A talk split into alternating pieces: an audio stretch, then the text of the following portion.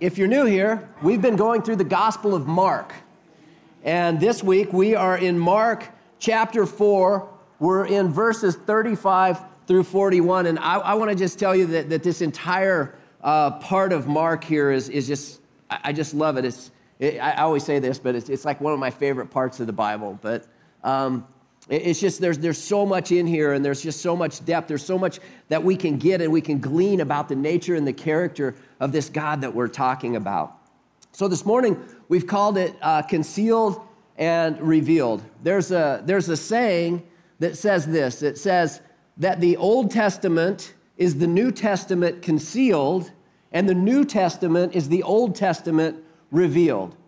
And, and so you know, there, there's a lot of teaching out there, a lot of, a lot of kind of bad teaching, I think. Uh, a lot of Christians, a lot of pastors that would say something like, well, well, you know, really that the Old Testament isn't relevant to us today or that, that, that it really doesn't count because of the New Testament.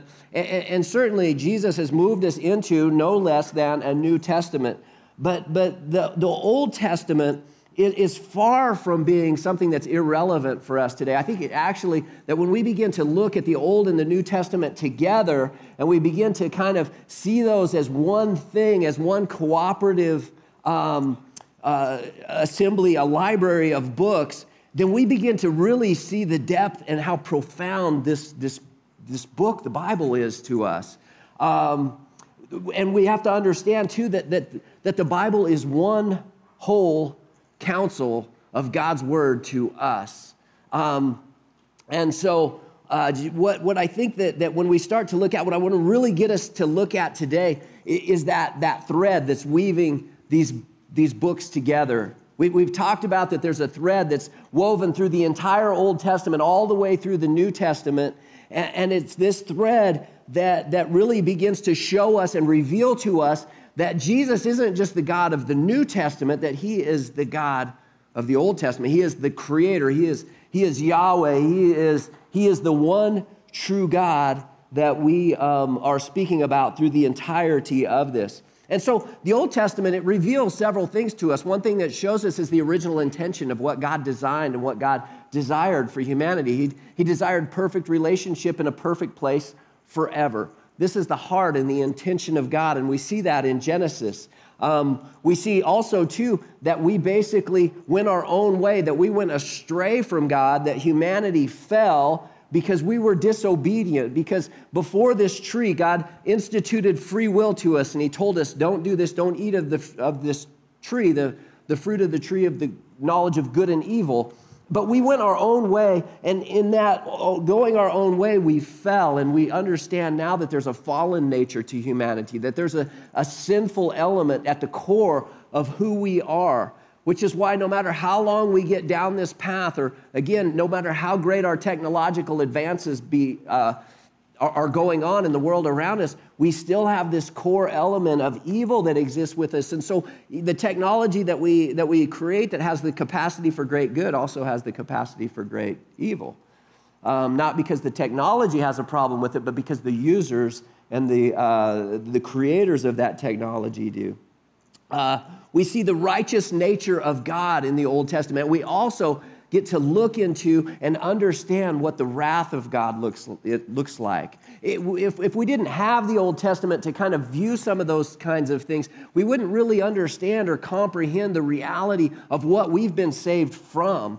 The, the, the reality of this God who is righteous and therefore must judge what's wrong. So we get this glimpse of this. We see the law, we see prophetic and apocalyptic literature in the uh, Old Testament, and we see everything about this. Every single book of it is a, vision, as a vision of the Messiah who's to come. Every book of the Bible is about Jesus. It's filled with the foreshadowings of Messiah through all of it, and especially even through a lot of the sacrificial systems. When we look at something like Passover, what we see is this idea of a people who were in bondage, who were enslaved, who were then led free and taken out of that bondage and delivered into another place with another destination. That slavery was no longer the, their, uh, just the thing that they had to just deal with, but, but being led out of that through impossible circumstances by God into freedom and into ultimately a promised land. This is the journey of, of God's people, and it's our journey nonetheless as well, that we are a people who are journeying out of slavery and into freedom and ultimately into the promised land. Remember, the final curse of that was, was the Passover, and, and that was to where each family was to take um, in a lamb and they were to sacrifice that lamb and to place the blood over their doorposts and on the sides of their doorposts. And, and in doing that, then the angel of death would cross, would pass over them. The firstborn of their household would not die, but would live. And again, it's this picture that because of this lamb, because of the sacrifice that is given, that the angel of death passes over and we have life. So these, these sacrificial systems all point to Jesus, to the Messiah, to who he was, who he is and what he would represent. He, the, the day of Yom Kippur, the day of, of atonement for the Jewish people, there were two goats, and, and upon one goat, the, the sins of the people was conferred. There was lots were cast, and one was selected. And then the priest would confer the sins of the people for the year upon that goat, and that was taken out into the wilderness and set free, while the goat that had no sin upon it became the sacrifice that would pay the penalty uh, for the sins of the people that day. Remember again that, that when uh, John the Baptist saw Jesus, his words were, Behold, the Lamb of God who takes away the sins of the world. When we talked a, a little while back about the, the healing of the leper, in Mark that, that he was told to go back to the priest and to offer the sacrifice for having been cleansed of leprosy. And remember, leprosy is, is that analogy that, that the Bible uses for sin that's in us. It's this disease of the flesh that's in there that, that has the capacity to cost us everything. And, and the picture for being uh, cleansed of that was two birds right? Two clean birds. One was offered as the sacrifice, and its blood was mixed with living water. The, the other bird was then dipped and immersed in that, wood, in, that, in that living water. There was hyssop and there was some, some wood that was involved, and all of these things that, that, that kind of give us a picture of the cross. And then that bird, after having been cleansed and, and totally just covered in that, was then taken out to a, a field and set free. It's a picture again of, of what has happened to us as we have been freed in this. See, all of this is, is, is this picture of, of really of continuity of all of this, these things that, that God is, as He's doing a new thing, He's also taking the old things and He's working those into the whole story and the picture. And we're really going to kind of go in, we're going to look at a few different events out of the Old Testament. But um, Hebrews tells us this in Hebrews 8 5, it says, that they serve a copy and a shadow of the heavenly things. For when Moses was about to erect the tent or the tabernacle, he was instructed by God, saying, See that you make everything according to the pattern that was shown you on the mountain. And, and so, what Hebrews is telling us is that everything, even in our earthly experience that we have and, and that God has instituted, is a picture, it's a shadow, it's a foreshadowing of the reality of heaven. And so, even heaven and earth and our experience here, it's all of these things are intricately tied together.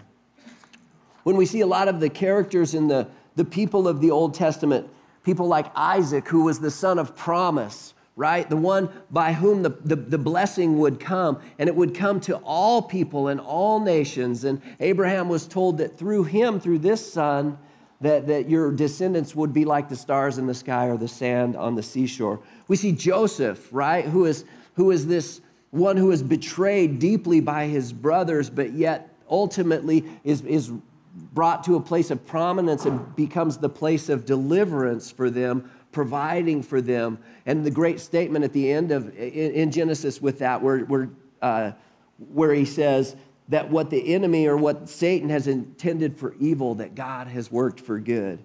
Um, we see Jonah, who, who is really kind of the, the anti Jesus, kind of the antithesis to who Jesus is. And we're actually going to look at Jonah some today. We see Joshua, who, who is the, the great victor, the one, the deliverer, who ultimately, um, through battle and all of these things, delivered the people into the promised land and then, and then made a way for them uh, for, uh, for God and for his people. We see Christophanies in the Old Testament, which is an appearance of Jesus prior to the New Testament. See, if Jesus has always been, right, He's always been. We see him show up in the Old Testament. One place that's really clear is, is when he's talking to Joshua, and, and Joshua goes up to him. He sees the, the angel of the armies of the Lord, and he says, Hey, are, are you for us or against us? And he just says, Nah, you know, like neither one. Um, I'm here and I'm doing what I'm doing, not kind of just, you know, for you or against you. I'm, I'm doing what, what, what I'm doing. And he tells, he tells uh, Joshua there, he says, Take your shoes off because the place that you are on is holy ground.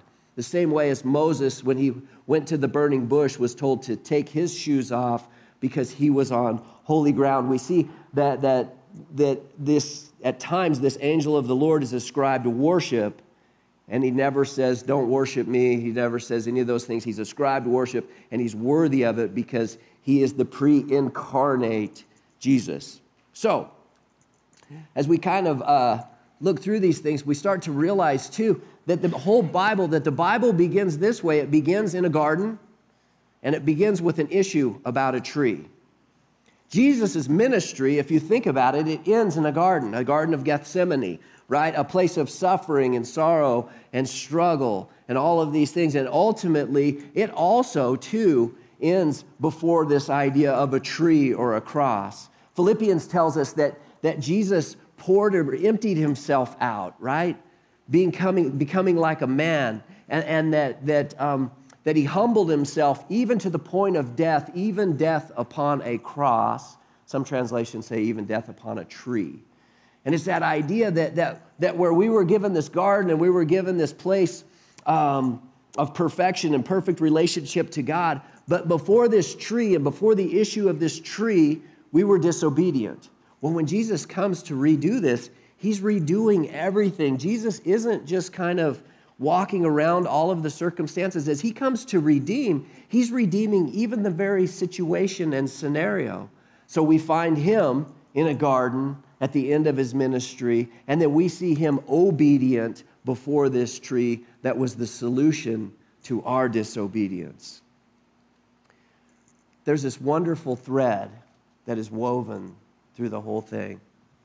And so, what I want to do before we get into Mark and before we get into our text, I want to look back and I, I really want us to get this idea of, of the connection here of these different events that we're looking at in the Old Testament. We see here in Genesis uh, chapter 22, we see the sacrifice of a son, this son of promise, Isaac, right? That, that Abraham is told by God right here in, in chapter 22. He says, God tested Abraham and said to him, Abraham. And he said, Here I am. He said, Take your son, your only son Isaac, whom you love, and go to the land of Moriah and offer him there as a burnt offering, as one of the mountains of which, on one of the mountains which I shall tell you. So Abraham arose early in the morning, saddled his donkey, and took two of his young men with him, and his son Isaac. And he cut the wood for the burnt offering and arose and went to the place of which God had told him. And on the third day, Abraham lifted up his eyes and saw the place from afar. Then Abraham said to his young men, Stay here with the donkey. I and the boy will go over there and worship and come again to you.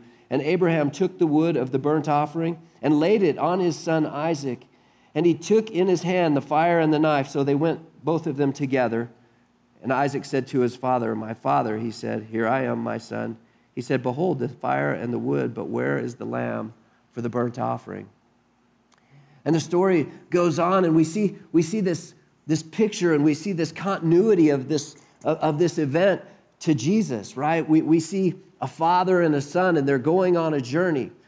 And, and, and part of this journey is, is to offer this, a sacrifice, right? And this journey, interestingly, is a three day journey. And they go and they, and ultimately they end up on this place, and it says that the son carries the wood to the top of the hill, right? Where he then is, is given in this place, and he's put on this, this, this altar to be the sacrifice. And then his father, ultimately, at the very last second, an angel says, Stop, don't do it. Stop, don't do it. Don't, don't do it. And then there's an interesting thing that it says, Now I know that you love me because you have not withheld your son, your only son. And, and, and, so sometimes we're like, man, why did God do that to Abraham? Why did, he, why did he put him through that? And I think that the answer to that is because we need that. The answer is that we need to understand what that would look like. What we, if we personalize that, see, because what that does to us when we read that story, we're like, God, don't ask me to do that. Don't ask me to put my son in that place. And I think the other thing that happens is that many times we tend to minimize what has happened with that, with, this, with, with the sacrifice that God was offering. But see, this pulls us into this place and it pulls us into this, to this event ourselves to where we are just part of the agony of what's going on as we imagine having to maybe do that ourselves. But you see, the plan was never that Abraham would have to offer his son. The plan always was that God would offer his son. John 3:16, right? Now we know this that for God so loved the world that he gave his only son, that whosoever believes in him should not perish, but have everlasting life. You see, the, the, the events and the things that we're talking about as they shape up, they're, they're not there on accident, they're not random events. These are events that are tied intricately together that demonstrate to us that this is a story that only God could have put together. Over thousands of years, even, that God has woven this whole thing together. If we went to Genesis, what we would see next about Isaac, remember, he's the son of promise. He's the one that, that God has said through him, all of these great promises are going to come to be. Well, when we get to chapter 24, we see an interesting thing happen, and it says that, that basically that there's a search for a bride for Isaac. Chapter 24 of Genesis. Now, Abraham was old, well advanced in years, and the Lord had blessed Abraham in all things. And Abraham said to his servant, the oldest of his household, who had charge of all that he had, Put your hand under my thigh, that I may make you swear by the Lord, the God of heaven and the God of earth, that you will not take a wife for my son from the daughters of the Canaanites among whom we dwell, but will go to my country, to my kindred, and take a wife for my son Isaac. So basically, Abraham makes his his servant promised him, Do not get a wife for my son from these people. Do not do it. I don't want these people, I don't want my son to have a wife from these people. Go back to where I'm from, the better place, and, and go get a, a wife for him there, okay? So jumping forward to about verse 14. This is the servant who's now went on the journey and he's went back and he's he's there. And he says, Let the young woman to whom I shall say, Please let down your jar that I may drink, and who, sh- and who shall say, Drink, and I will water your camels? Let her be the one whom you have appointed for your servant Isaac. By this I shall know that you have shown steadfast love to my master. Before he had finished speaking, behold, Rebekah, who was born to Bethuel, the son of Milcah, the wife of Nahor, Abraham's brother, came out with her water jar on her shoulder. The young woman was very attractive in appearance, a maiden whom no man had known. She went down to the spring and filled her jar and came up. Then the servant ran to meet her and said, Please give me a little water to drink from your jar. And she said, Drink, my lord. And she quickly let down her jar upon her hand and gave him a drink. When she had finished giving him a drink, she said, I will draw water for your camels also until they have finished drinking. So she quickly emptied her jar into the trough and ran again to the well to draw water. And she drew for all of his camels. So let's think about this. So, so this bride for Isaac, she, um, she, there, the, the servant says, look, um, let, let this one who, who, when I say, give me a drink, that she does. That she responds to that. And that's exactly what we see. So, so the servant sits down, he's waiting by the well, and, and she comes along and he says, give me a drink. And she says, oh, yes, absolutely. Here, have a drink. And then also, let me draw water for your camels as well. And it says that she's beautiful, she's perfect, she's pure. There's every, everything, and she has everything going for her that, that you would want to see. And, and he says, and she's so agreeable and so sweet. And, you know, waters even as camels, which is a big deal because camels drink like a lot of water, right? And, and so it's this picture of this bride, and she becomes the one who is the, the, the, the bride for Isaac. Well, now if we jump forward, let's go to New, New Testament again, John chapter 4. John chapter 4, we see this. Um, starting in, uh, in verse 3. It says he left Judea and departed again for Galilee, and he had to pass through Samaria. So he came to a town of Samaria called Sychar, near the field that Jacob had given to his son Joseph. Jacob's well was there, so Jesus, wearied as he was from his journey, was sitting beside the well. It was about the sixth hour, it was noon. A woman from Samaria came to draw water, and Jesus said to her, Give me a drink. For his disciples had gone away into the city to buy food. The Samaritan woman said to him, How is it that you, a Jew, ask for a drink from me, a woman of Samaria? For Jews have no dealings with Samaritans.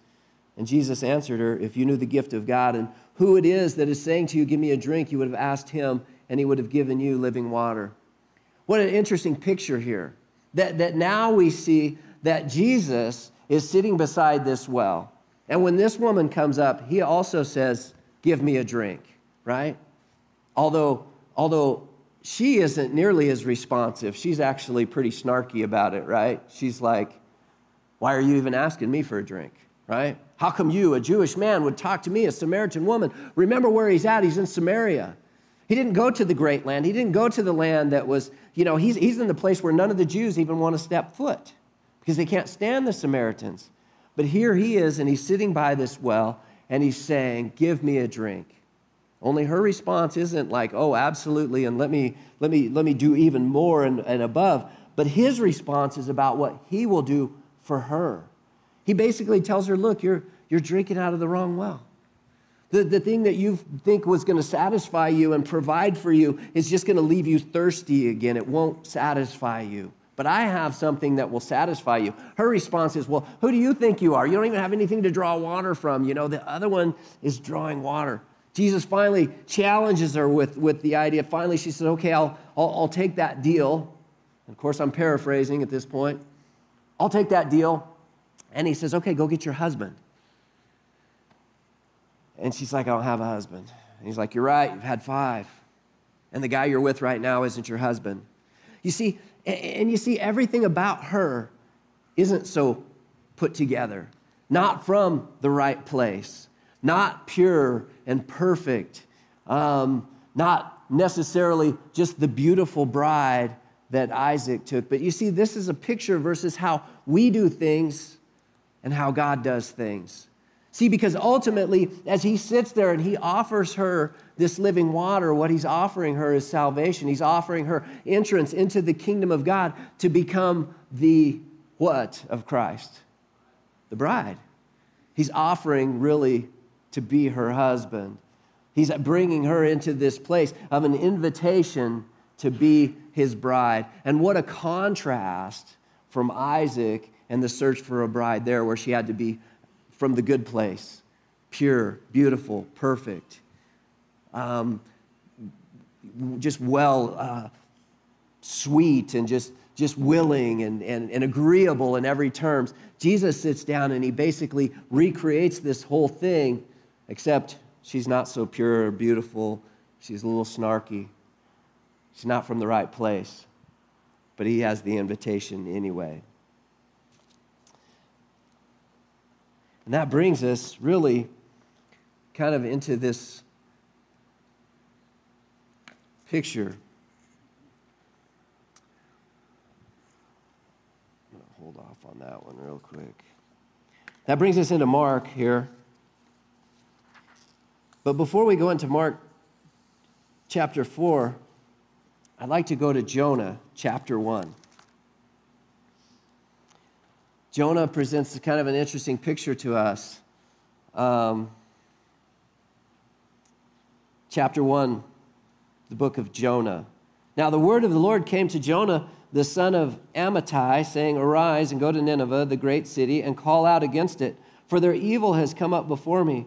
But jo- Jonah rose to flee to Tarshish from the presence of the Lord. He went down to Joppa and found a ship going to Tarshish. So he paid the fare and went down to it to go to them with, to Tarshish away from the presence of the Lord. But the Lord hurled a great wind upon the sea, and there was a mighty tempest on the sea, so that the ship threatened to break up. Then the mariners were afraid, and they cried out to, and, and each cried out to his God, and they hurled the cargo that was in the ship into the sea to lighten it for them. But Jonah had gone down into the inner part of the ship and lain down and was fast asleep. So the captain came to him and said to him, What do you mean, you sleeper? Arise, call out to your God. Perhaps the, the God will give us a thought to us that we may not perish. So let's go ahead and move into our text here for the morning, which is Mark chapter 4, verse 35.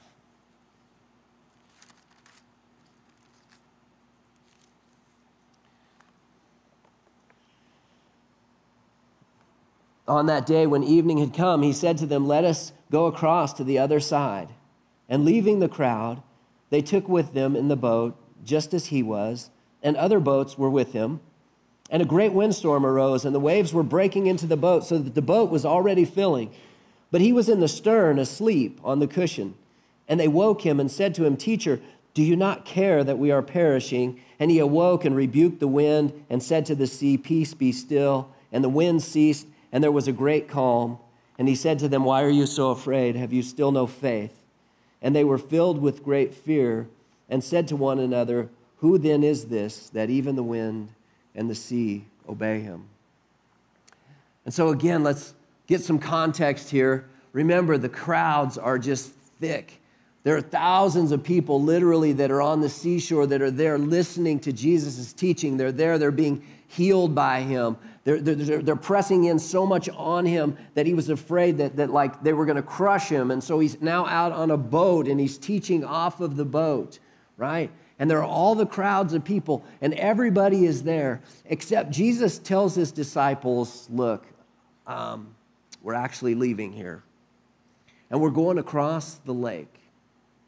And ultimately, what we're going to see and what we're going to talk about next week is that they're going across the lake for one guy, for one person, one person who is absolutely unable to do anything for themselves and Jesus isn't just sticking there with the crowds like we tend to do with the way ministry runs, right? When ministry is all about big crowds and huge, uh, that's what success, we measure it by how many people and how mega the church is and all of those kinds of things. But Jesus doesn't look at it that way. You see, he's leaving those crowds and he's going across the lake for one person.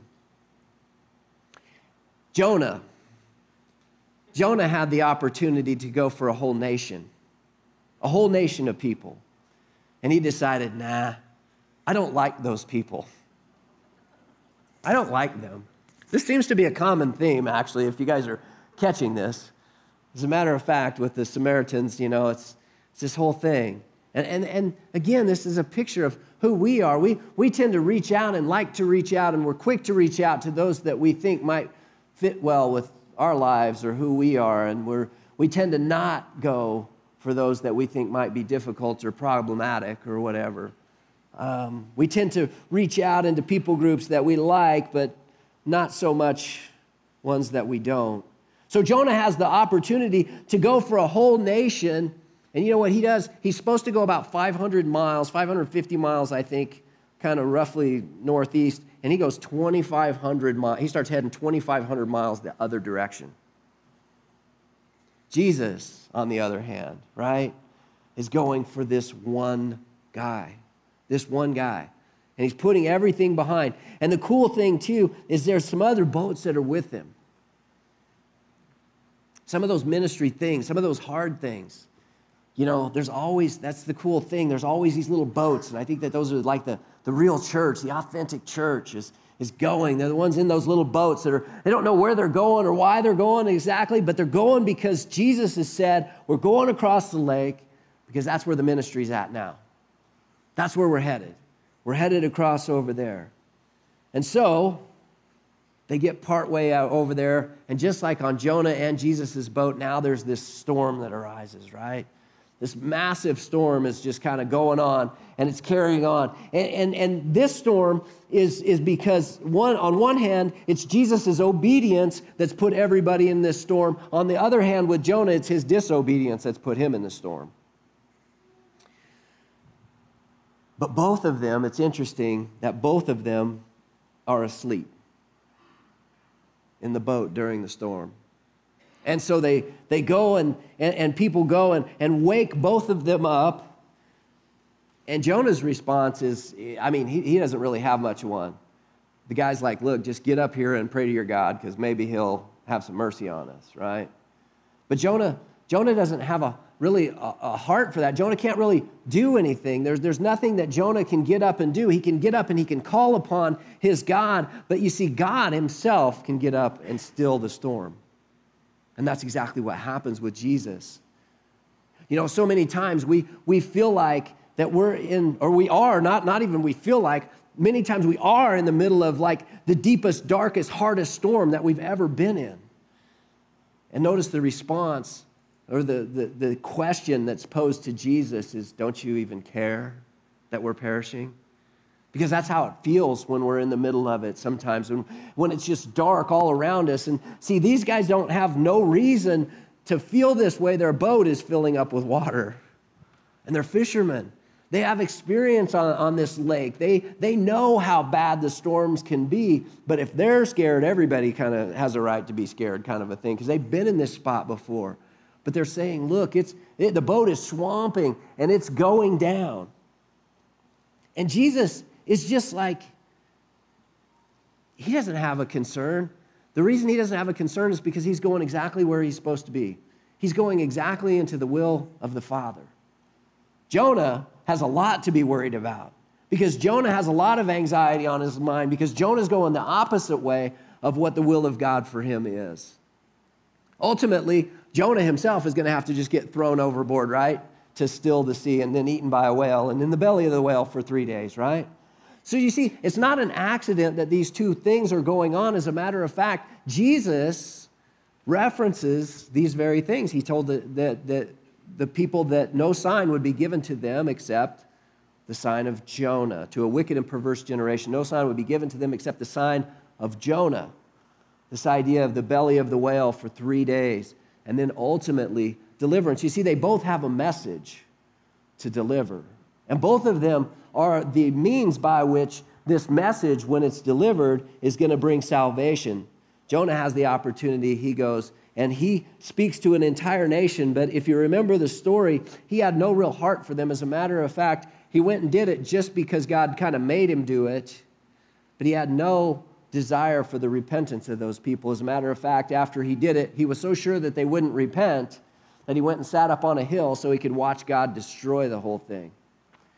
What a different picture from Jesus, who stands up and just says, Peace, be still and the circumstances, what would seem to be just uncontrollable, out of control circumstances that is going to land everybody um, to their demise, this, that everybody is about to drown.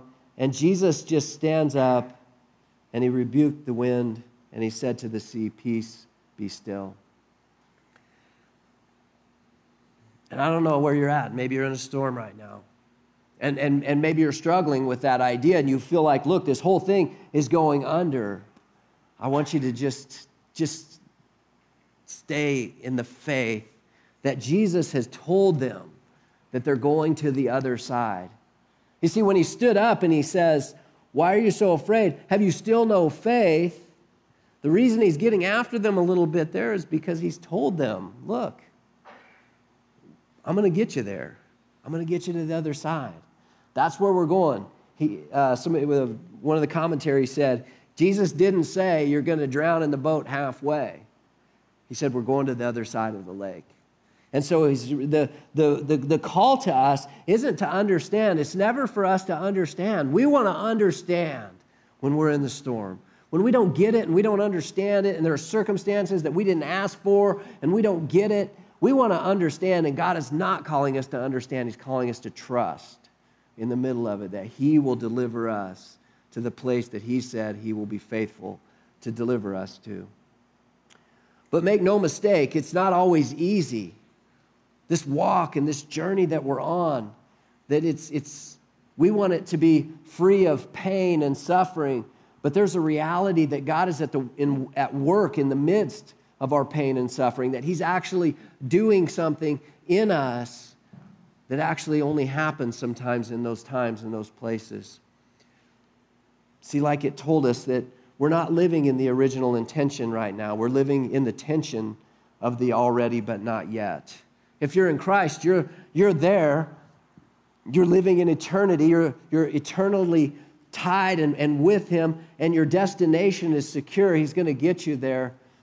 But in the in between, in the place of here, sometimes we experience trials and struggles and, and suffering and really hard things. But He's telling us to, to not be fearful, to not be afraid, to recognize that, that, uh, that He's faithful and that He's the only one. And then their response after He just, can you imagine? After He just took all of the noise, and part of this talks about just the noise of the sea, the noise of the storm. And that's the other thing is sometimes there's just so much noise in this world and stuff. But He's the one who can really say to us and to our spirit, just peace, be still. Just peace. And, and, and we can live in that place of having some peace despite this storm going on around us. And He can actually quiet the wind so that we can actually hear. So imagine going from that to just placid and just right there in that place of peace. And, and they were filled with great fear and awe, basically. And they said to one another, Who then is this that even the wind and the sea obey him.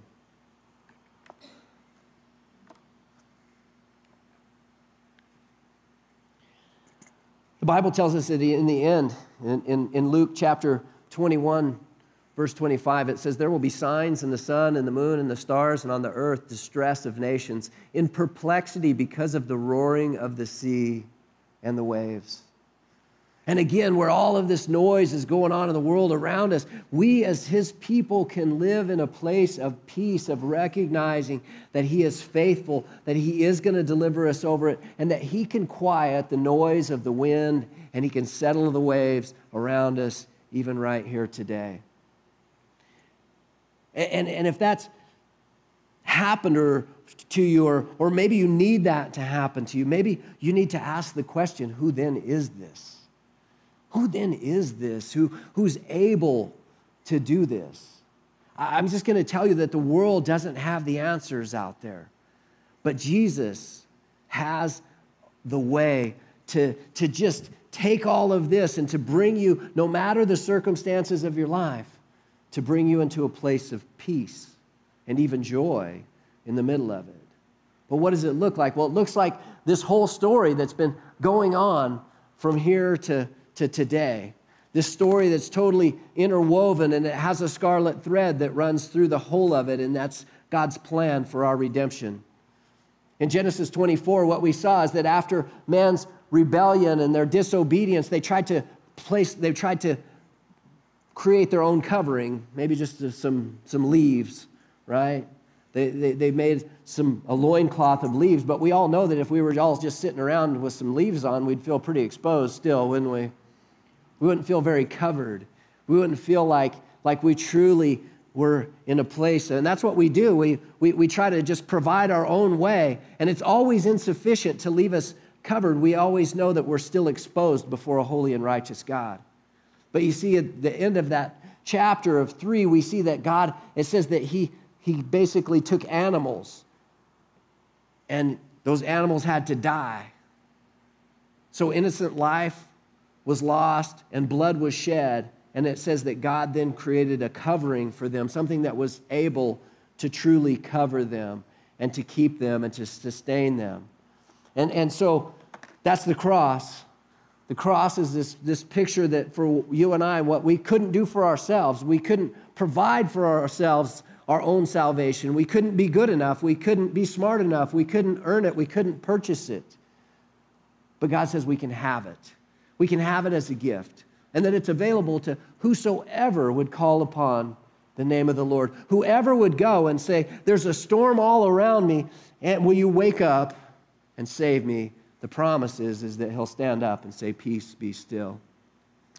That his life, given on behalf of our life on the cross, where he paid the penalty for sin in full and now offers to us a relationship. And remember, a relationship is always two, two ways. Two have to agree. If, if only one agrees, remember, that's kidnapping. Can't do that. You have to have two agree into a relationship on God's end. For God so loved the world that he gave his only son, that whosoever would call upon him should not should have eternal life, should not perish, right? God has chosen. He's chosen you. He said yes. And he awaits now for anyone here who's never said yes to just say yes. I'll take that deal. I want out of the storm. I want you to quiet this around me.